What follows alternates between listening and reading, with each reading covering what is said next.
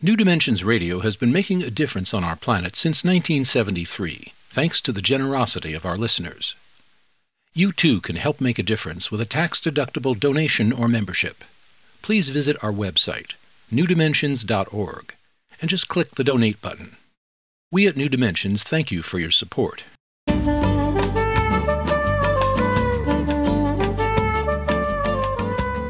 Hello, I'm Justine Willis Toms. Today I'm hosting Dr. Diane Hennacy Powell. She's a neuropsychiatrist and she is the author of the ESP Enigma The Scientific Case for Psychic Phenomena. Diane, welcome to the New Dimensions Cafe. Thank you. It's a pleasure to be here. It's a pleasure to have you. Diane, you've been doing a lot of research on psychic phenomena, which includes many, many different aspects of it telepathy, clairvoyance, psychokinesis, you know, all of it.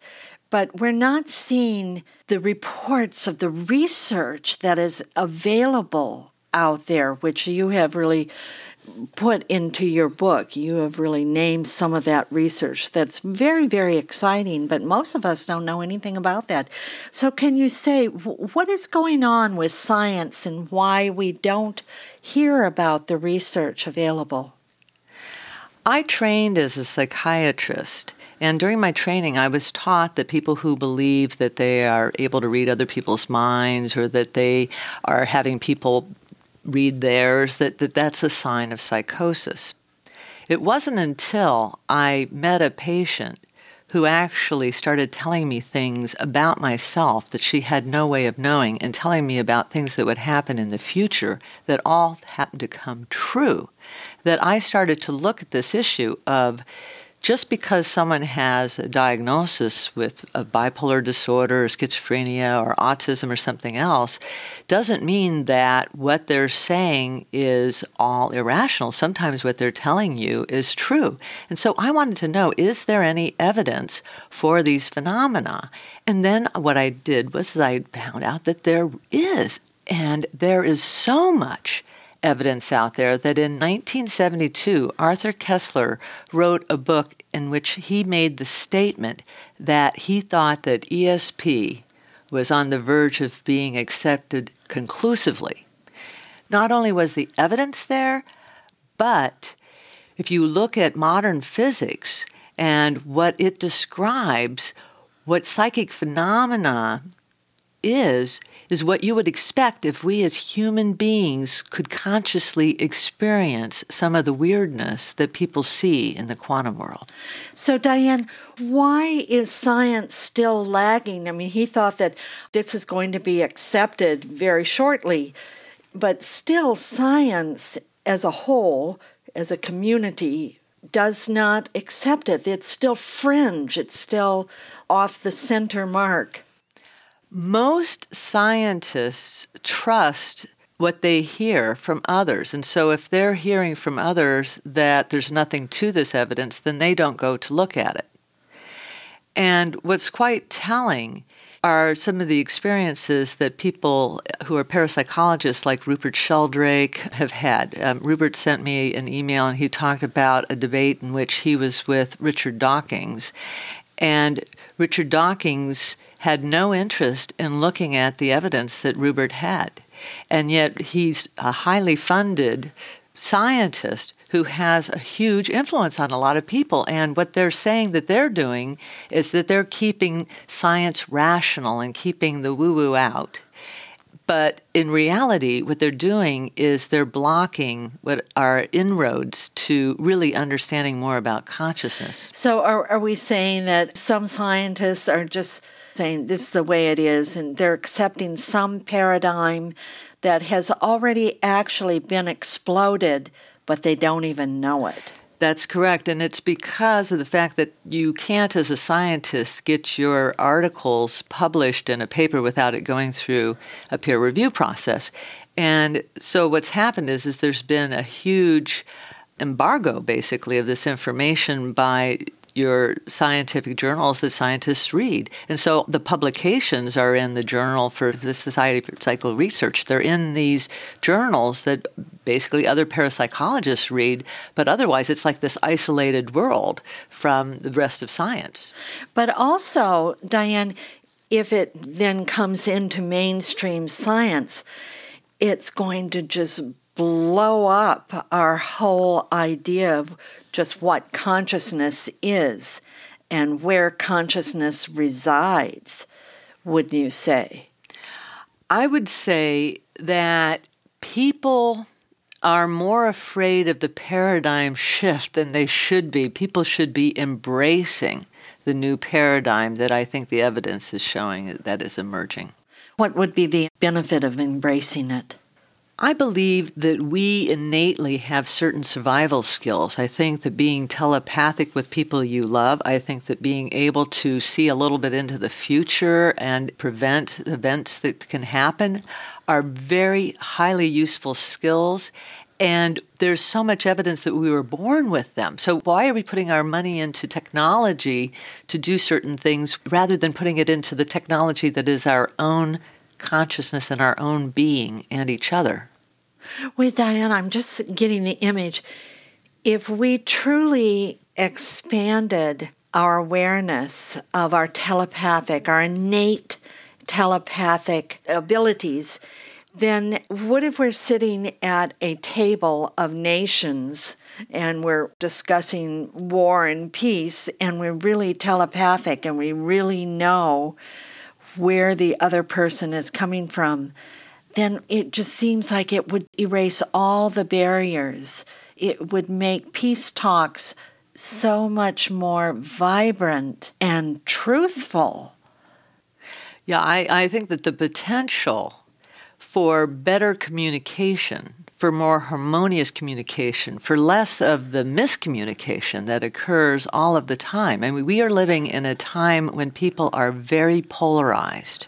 So we have the opposite of what's needed. What we need is to be finding our common ground and finding our connecting points and working from there.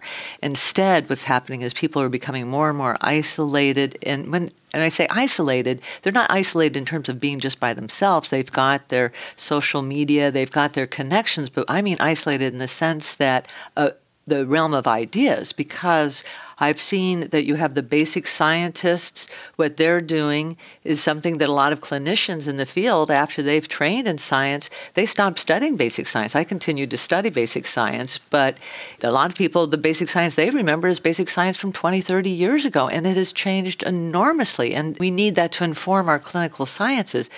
And then you have the parapsychologists who have this whole body of literature and amazing research that's been done. In fact, I found this article on autistic children who are telepathic, and then that's led to some other articles going back to 1938 where other people have done the research that I'm doing now.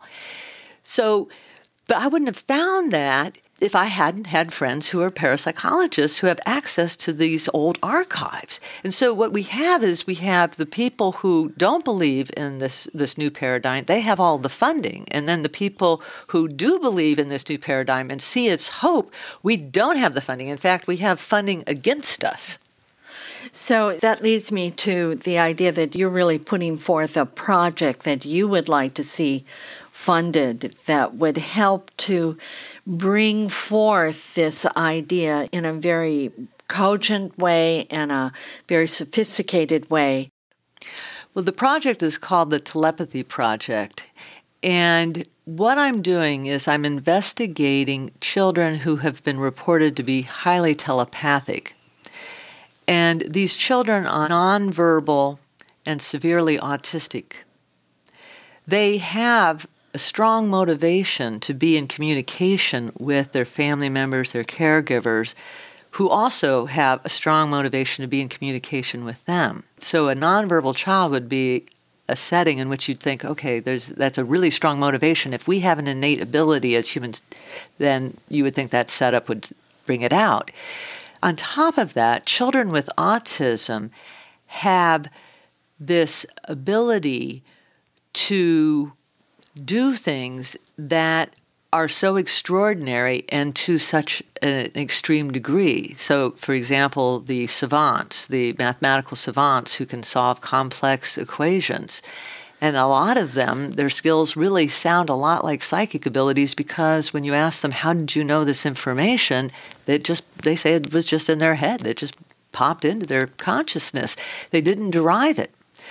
So I was contacted after I had this hypothesis that an autistic child who's nonverbal would be the one who could demonstrate this to the highest degree that science demands, because in order to get this into a mainstream science article, it has to be impeccably done. And what I want to do is go and film this child who I've already got some preliminary video. It was not the ideal setup, but I saw enough who convinced me that it's worth spending the time to develop the rapport with her and to help her demonstrate what she's already demonstrated to two therapists and three psychiatrists. I just need to get it on film. And I have no reason to believe that these therapists and psychiatrists are lying about what she can do. There are also children in other parts of the world who have the same phenomenon going on, where their parents also say they're telepathic. So, by going around and filming these children doing scientific experiments with utmost attention to the protocol, and then creating a documentary that will be one that is funded by people, not funded by corporations or the government, but funded by people who really want to see this happen. And so, because crowdfunding campaigns um, require that you give a product, the, the, the, most natural thing to say you were going to do is to create a film because the experimental proof is actually going to be video. Exactly. So, if people want to know how to contact you and to plug into that particular project, they can go to your website. Is that right? Yes. It's dianehennacypowell.com, and I'll spell Hennacy, H E N N A C Y dianehennacypowell.com. Or you can get there through the New Dimensions website, newdimensions.org. Diane, I want to thank you for being part of the New Dimensions Cafe today. Thank you. It's been a pleasure. I've been speaking with Dr. Diane Hennacy Powell. She's a neuropsychiatrist and the author of the ESP Enigma, the scientific case for psychic phenomena. I'm Justine Willis Toms. Thank you so much for joining us on the New Dimensions Cafe, and I invite you to join us again. You've been listening to the New Dimensions Cafe. This series of shorter interviews features many of the remarkable guests also featured on our internationally syndicated one hour New Dimensions radio series. To access more than a thousand hours of programs, to subscribe to our newsletters, or to become a member, please visit us at newdimensions.org.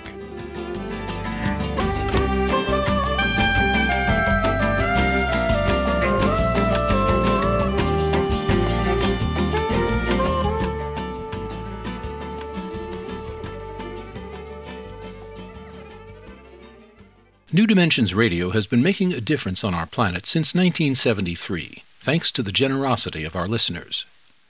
You too can help make a difference with a tax-deductible donation or membership. Please visit our website, newdimensions.org, and just click the Donate button. We at New Dimensions thank you for your support.